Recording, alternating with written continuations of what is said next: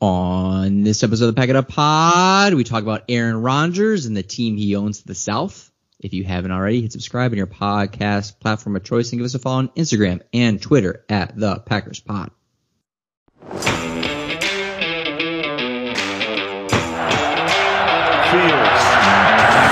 pocket to the outside, look out, picked off Rasul Douglas, and Douglas will take it all the way for a touchdown.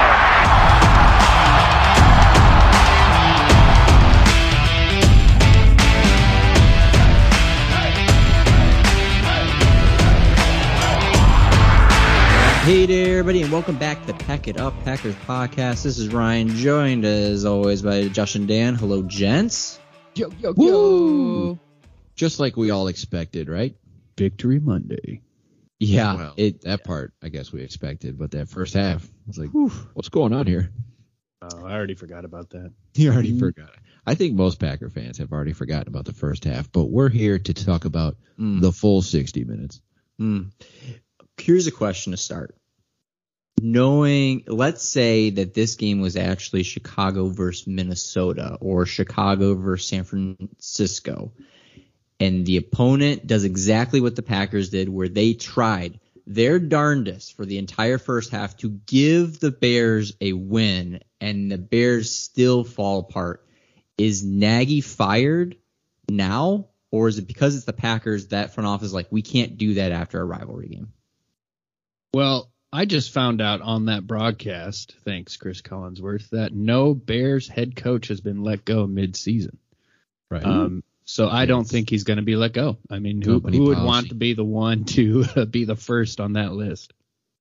So is that a Virginia McCaskey policy? Like, is that a, a ninety-eight-year-old's policy, or like that? That just seems outdated because could be. there's could be. there's coaches you could. There's available coaches right now. There's coaches you could start courting. It feels like you just need to move on. I mean, they they played a heck of a first half. They did everything right. The announcers were talking about it. They, they did everything right, and they were up six.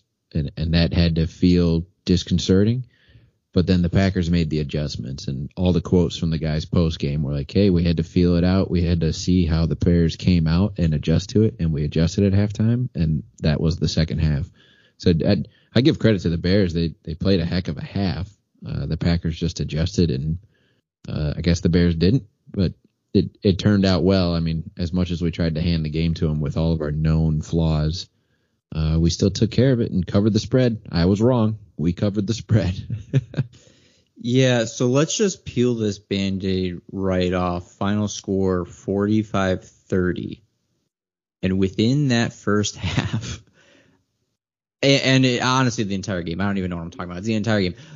This was the worst special teams performance in the history of the Green Bay Packers, and I am positive about it. There is no way that we played worse on special teams in the history of the Green Bay Packers, whether it was Jakeem Grant's ninety-seven-yard punt return in which there was five Packers within the five-yard line going after him and still screw up, whether it's the starting field position for the Bears, I believe in the first half was their thirty-eight.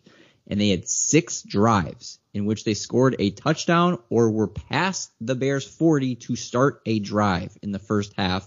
Muffed uh, punts that thankfully uh, a penalty kind of helped us out there.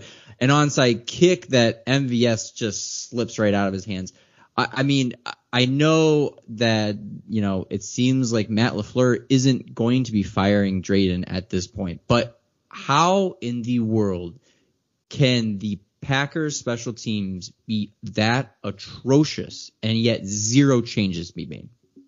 You know, you texted about it, Ryan, in the middle of the game. E Q Malik out of the out of the game, and you could see on our coverage, uh, you know, running down trying to cover the kicks, it hurt drastically missing those two, especially well, hold on. E Q. That return was E Q was a gunner, that ninety-seven-yard punt return, and Malik Taylor was the one that fielded the kickoff from the five-yard line.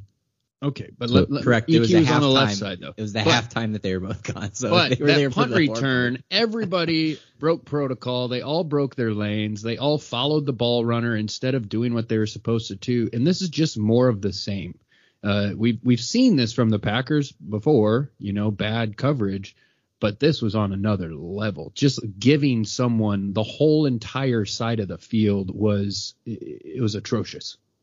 So I'm a firm believer this is all coaching, and I'm interested to hear if you guys agree or disagree. But my opinion would be we've had multiple different players in these roles throughout the years of bad special teams, but we'll just focus on this year for the time being. We've had multiple players in these roles. Uh, they can't be any worse of athletes of the rest of the N F L. They're on an active roster. They're, you know, if they're a worse athlete, it's by the smallest non-measurable of a degree. You know, they should be able to just perform their duties.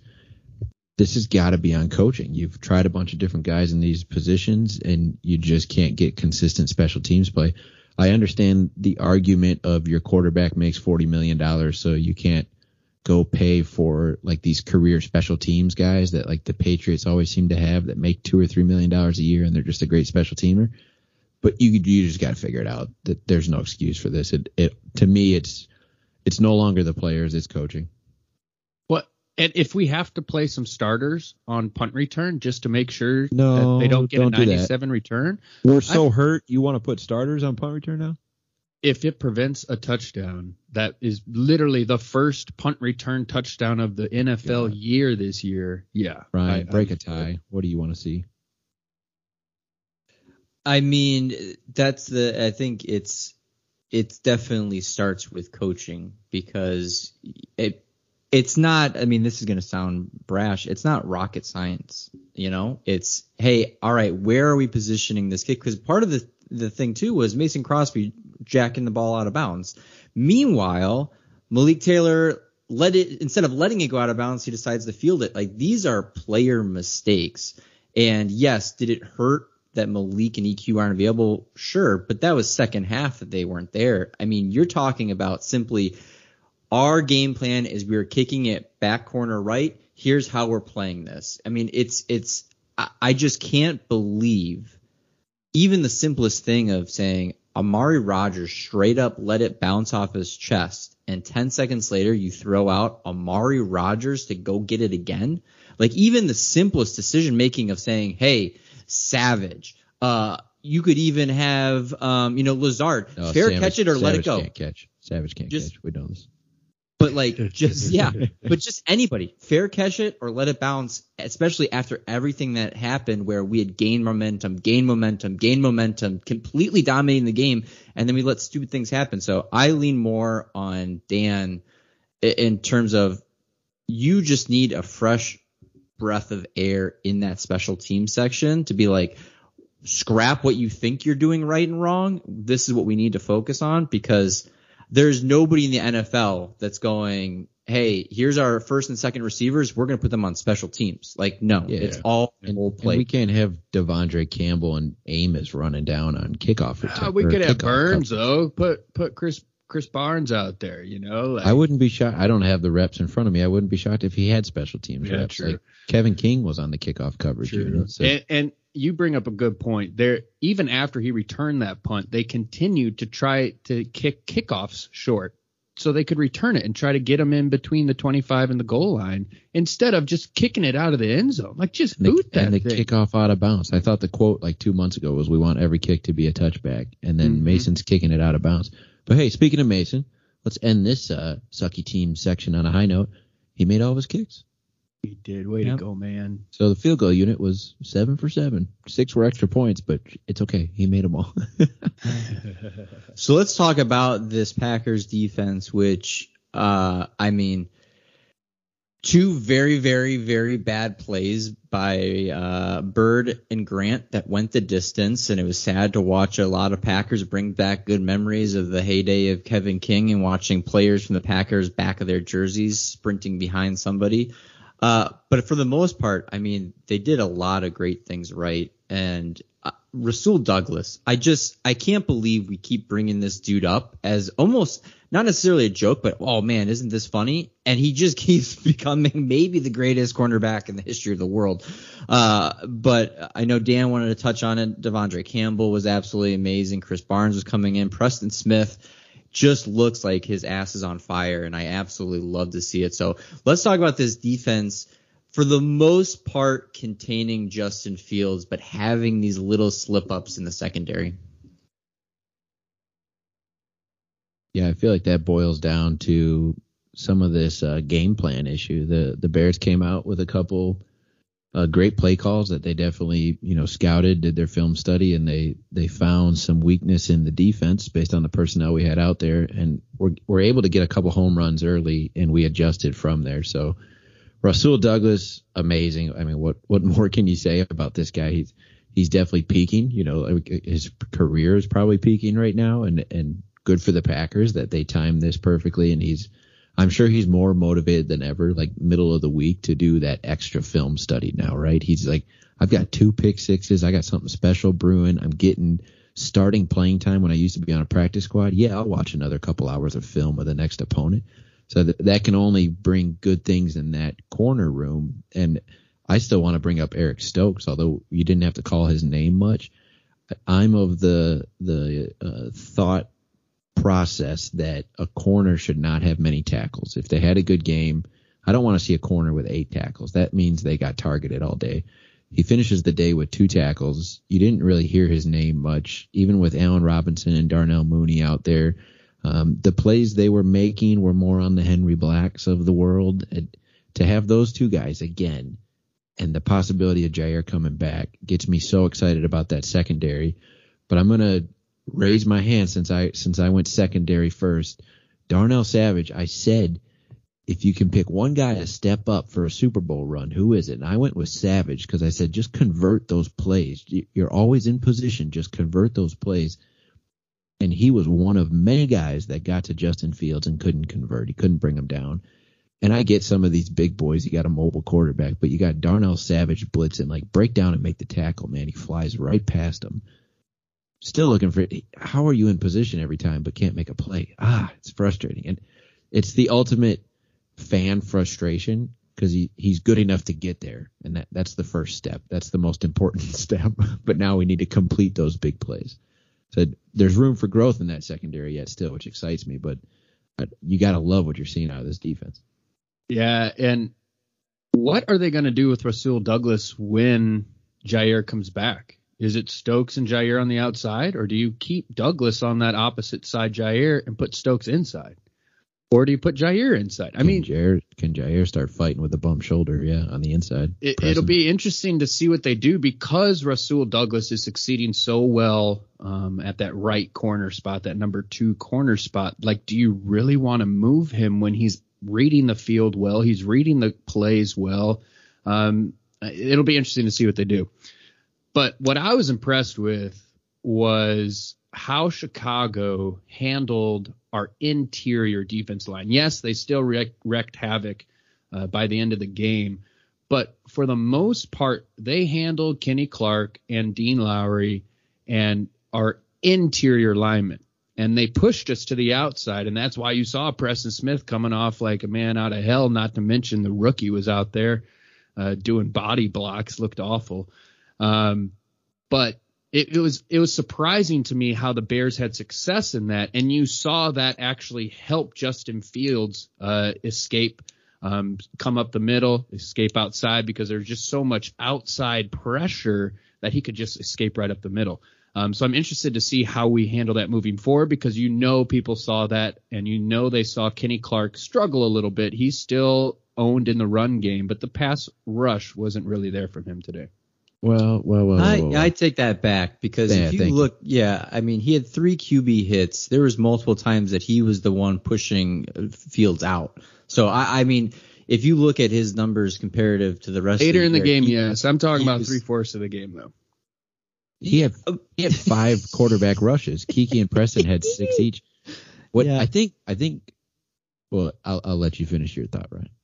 Yeah, I, I mean, I, it's, It was one of those things that it the the work effort was definitely spread out a little bit more. I agree. Lowry, Lancaster weren't really noticeable by any means, but Preston showed up, Gary showed up, Clark showed up, and just there were so many times it didn't feel like we were necessarily putting a lot of pressure. Anyways, it's been last two or three weeks we've been okay sitting back. And so with that, uh, Kenny Clark's going to have to beat two people. And the fact that he got in the backfield that much, I still think is a credit to him. Um, I, w- I wouldn't say that he had an off game. I think the Bears at moments did well, but I, it felt like a normal Kenny Clark game to me.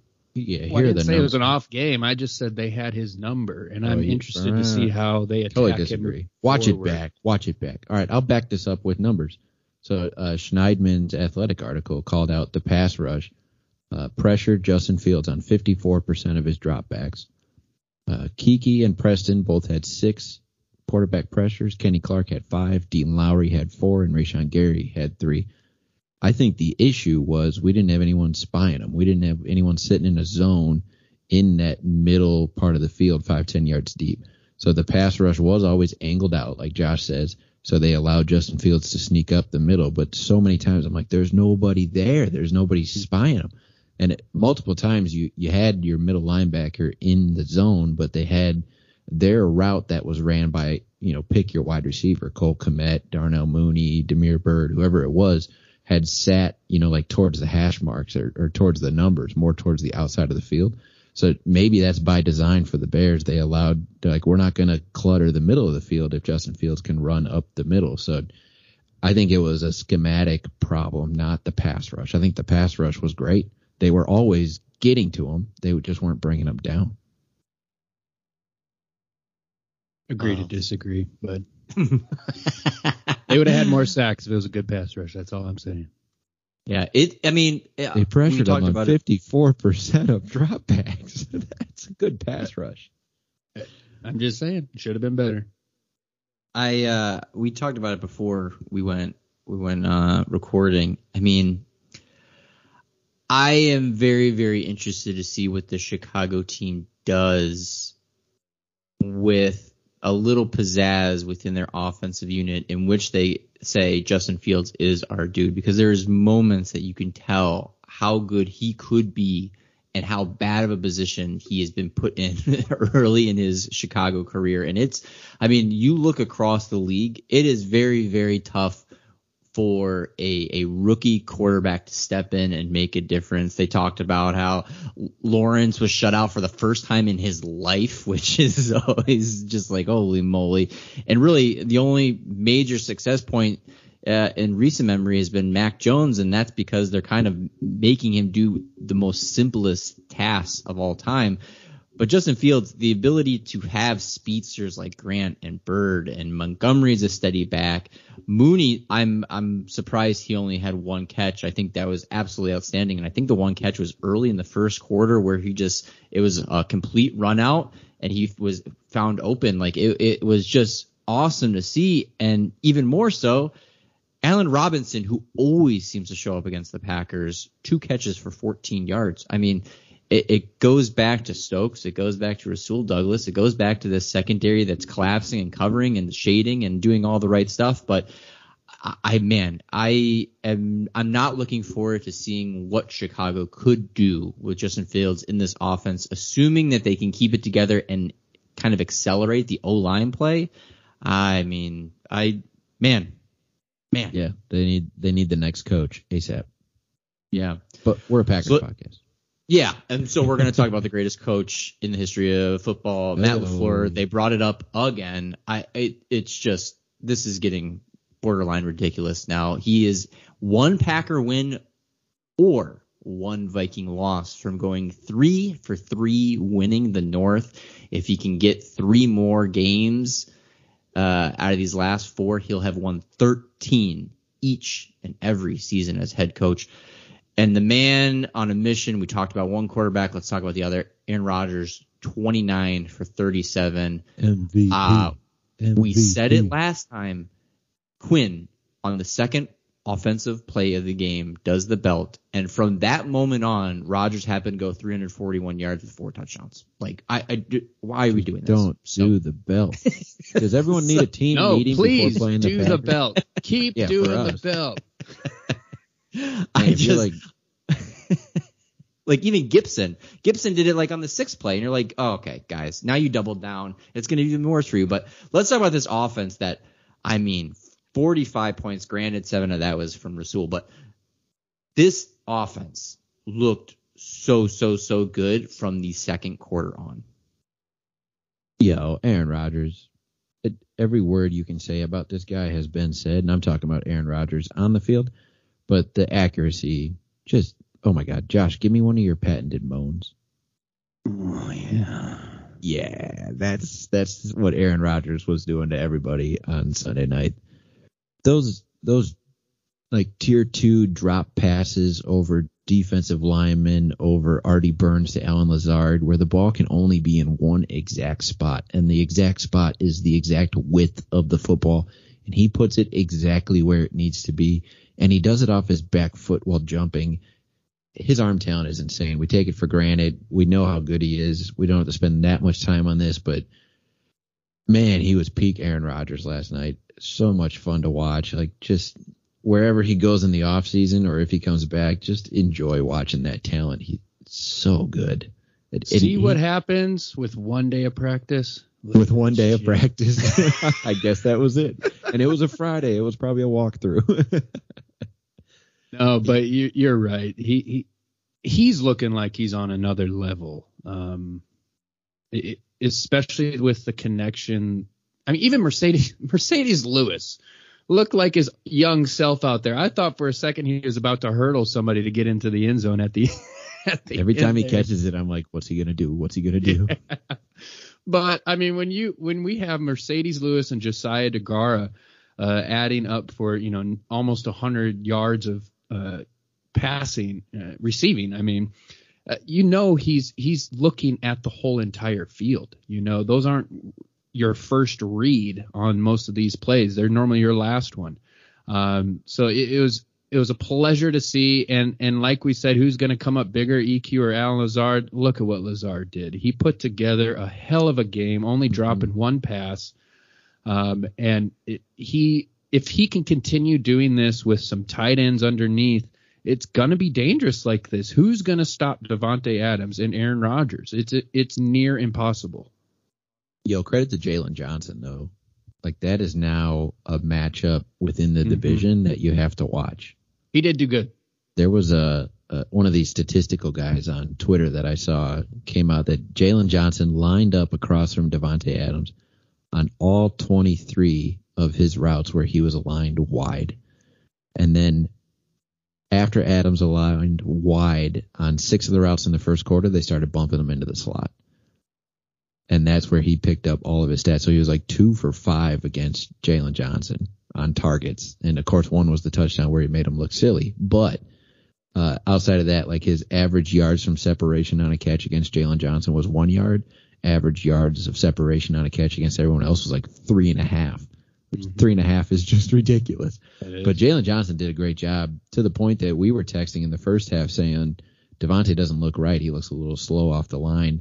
And I have to take our statements back. I know they were just yep. in, in the group chat, but like, no, he looked fine in the second half. It was not him looking slow. It was Jaylon Johnson playing a hell of a game against him.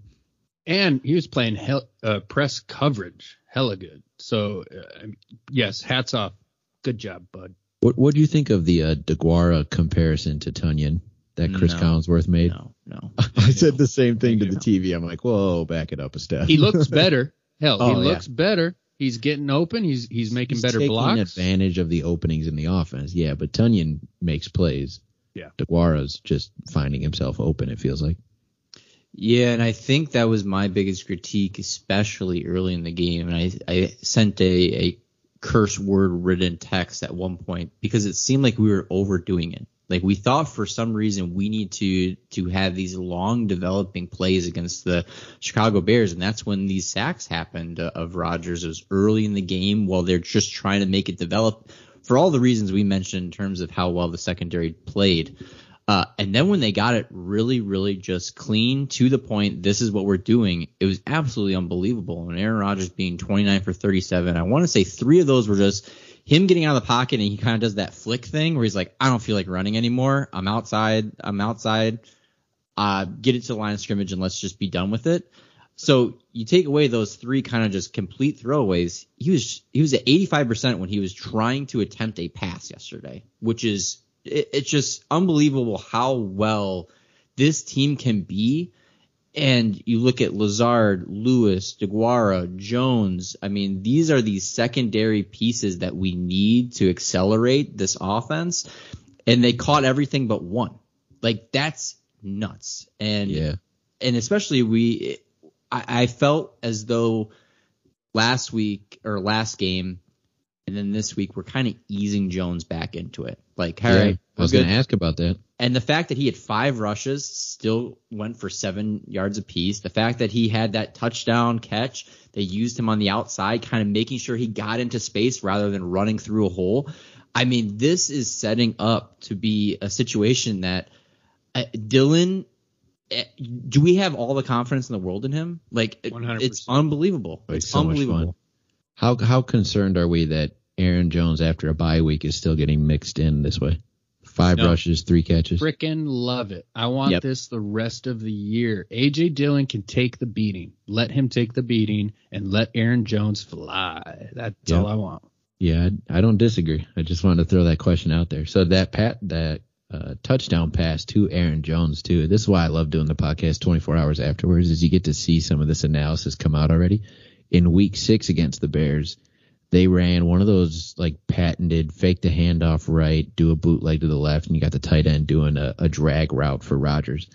And Jones carried out the fake on the backside, and no Bears picked him up. So the play wasn't to him. No one was looking for him, but he was wide open. So the, the guy on Twitter today comes out and he's like, do you think they scouted this? And it's the exact same play to the opposite side of the field. You know, they run everyone right, and then they have Rodgers just look back to the left, and there's Jones sitting by himself. And the only reason that defensive lineman is there is he sort of he sort of got washed up in the block of the offensive lineman. Like, the offensive lineman did too good of a job, and they probably just should have let him go because they let him get in the way. Like, if he wasn't there, that was Aaron Jones just scooting in for a touchdown perfectly. Uh, so just great. You know, coaching, go back to LaFleur being like an eighty percent win percentage in his first three years here. Uh, great analysis, great film study, great coaching. And Rodgers with that pinpoint accuracy, even when there was a little issue on the play call, he's like, nope, we still got this is the home run hitter. I'm going to make sure Aaron Jones gets the ball here. Did you all see in the third quarter when we went for the field goal, did you all see that LaFleur was looking to Rodgers to see yeah, if he wanted them. to go for it? Yeah. I like that shit. I, I like found that, that very interesting, very insightful. He was, li- yeah, you could read it, LaFleur's lips, like, what do you want to do? Okay, okay. And he turned around and sent out the field goal unit. No, like, they went for the, uh, they went, they tried to get the Bears to jump. And uh, so I, I, I love it. And before we even go any further, there needs to be some credit given to this ragtag offensive line, who continues to somehow oh, yeah. lose. Round somebody. of applause. We're, we averaged five yards a carry without Bach, Jenkins, Myers, or Turner. We are literally at twenty percent of who we would actually want out there on the line, and we are getting five yards a carry and giving up three sacks to uh, Quinn, who is a monster. And really, I mean, there's some quality defensive rushers on this Bears team, and we we still perform. I cannot believe this. I have the same feeling as I did for the secondary that there's going to be a game. Uh, I, I hope it's pre-playoff. There's going to be a game where it just isn't there. Like, it, it, we saw that um, against the Vikings a couple weeks ago from the secondary. I'm just hoping and praying that we can continue to kind of just make sure we get the job done. But I cannot say enough. Kelly, I believe that was his first first time really with the Packers in terms of playing time. Looked yeah. solid. Like, it was awesome. It's just awesome to know that these dudes are now in such a mindset that it does not matter what position on a line they play on an N F L team, they do their job. It's unbelievable.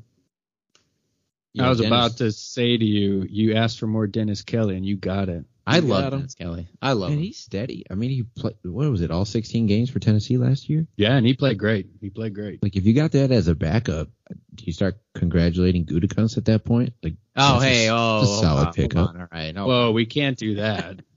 Oh, because special teams sucks. I mean, we still got to give credit here. That, you know, you could pick apart a We had twenty rush attempts from Dillon and Jones. I wish it was a little more. Without Akeem Hicks there, you wish you had a little more success even. Roquan Smith was all over the place. Multiple times there was no hat on Roquan Smith, and you're like, how are you leaving him unblocked? Like, leave anybody else unblocked but him. Uh, but at the end of the day, it was a successful performance from the offensive line, and and that unit has to get judged as a unit every time. And and they won the game. They kept Rodgers upright for the most part. It, you can't ask for more from what they're doing. It's just a damn shame that, like, I don't know if we have news on Billy Turner's injury yet, but it doesn't sound good. good. Uh, Jenkins out, you know, doesn't not coming back. Myers working his way back, but not on any immediate timeline. And it sounds like Bakhtiari's practicing this week, so that would be awesome. But uh, this line's not going to get all of our Pro Bowlers back. So we gotta we gotta make it work. And Dennis Kelly, you know, you start sixteen games for any team, that's a good backup to have. I'll take it. And Yash Nijman is the one that's surprising me the most. You know, stepping up to play left tackle for Aaron Rodgers, and and he's been facing some decent pass rushers from that side. Yes, he gave up some sacks this week, but it's okay. Like, he still plays solid a majority of the time. Um, and, and even how Rodgers is taking these sacks, he, he, he normally sees that the play's not going anywhere and just sort of sits down, uh, which I'm sort of liking, because it, it seems like he's not getting hit as hard trying to force things that aren't there, um, and, and obviously not throw interceptions. But, uh, yeah, couldn't say it better, Ryan. This offensive line, way to go, boys. And Dan mentioned it. LaFleur said that Bakhtiari should be back at practice this week. And I don't want to get my hopes up, but Jaire has looked pretty damn good in practice. And he was telling people, he was tapping his watch in pregame warmups. He was out on the field, obviously kind of more in the sweatpants side of things. But it seems like we're very, very close to getting Jaire back. And I, I just, we're, we're, it's a little nerve wracking that we haven't heard anything from Z. But, man, I am just – You've I'm had your ready. hopes I'm up since, ready. like, week four, week five. You're ready for them to be back. I'm ready. I just uh, – it'll be interesting. We'll see what happens uh, this week. As always, it, it's just – let's head to Baltimore. Let's just let's just do business. Let's see how it goes. Uh, Ravens are planning on Lamar being their quarterback against the Packers, which, if you saw how he went out – I oof. Uh, apparently just a, a high ankle sprain, and he, he's going to stick it out. Ankle. But not a high ankle. Oh, it doesn't which, have a high ankle. My bad, my bad. Diff- yeah, low ankle sprain, if they call it that. Yeah, but so that, we'll see how then, mobility works, yeah. Again, we're recording. Let's let's try to do this again, because we failed on Thursday night. We're recording before Rams-Cardinals. The Rams mm. all of a sudden have all their superstars on the COVID list. We could really use a Ram victory here. Uh, who's going to win tonight? Cardinals. Yeah, yeah, I'm going Cardinals too, and if we're all wrong again, it's going to be awesome. I'm saying Rams. uh, I was, I did say Vikings. I stuck it out because I remember. Yeah, you were right. You didn't were right. trust the Steelers, and guess what? The Steelers. When we're talking about first half poo-poos, the Steelers. Oh my God, dropping logs on the field versus the Vikings. Oh my uh, goodness. And, and they almost pulled it off. Like, that's the craziest thing is the Vikings came back. And, They attempted everything in their, their power to give it to the Steelers, and ugh. I just want to point out, I listened to Tampa Bay sports radio this morning, and they were talking about how how the Tampa Bay line, which which is mostly all healthy, uh, is comparable to the Green Bay offensive line.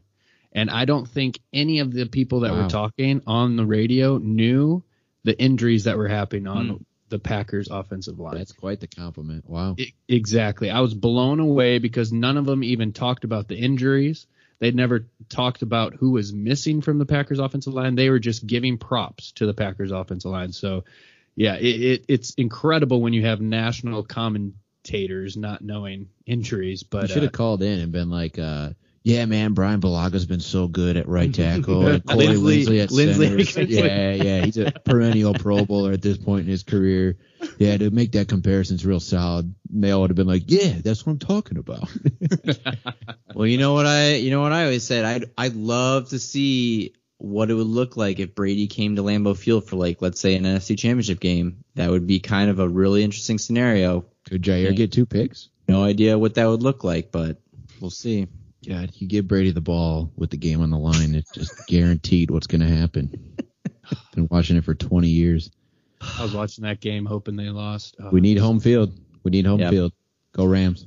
Yeah, go Rams. Uh, this will be, yep, it's just a rotational uh, carousel of teams that we are now rooting very, very strongly for. Uh, and for the most part, they've let us down this year. So we'll see if that trend somehow changes. But until then, thanks, everybody. Go Patrick.